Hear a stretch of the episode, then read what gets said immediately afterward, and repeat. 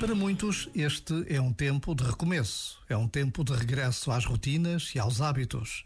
É um tempo de retomar aquilo que faz parte do cotidiano, seja o que gostamos, seja o que não gostamos.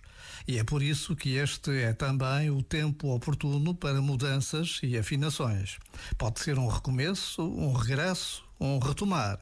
É também o tempo oportuno para perguntar se houvesse uma decisão que poderia tomar agora e que iria claramente transformar a minha qualidade de vida para melhor, qual seria? Já agora, vale a pena pensar nisto. Este momento está disponível em podcast no site e na app.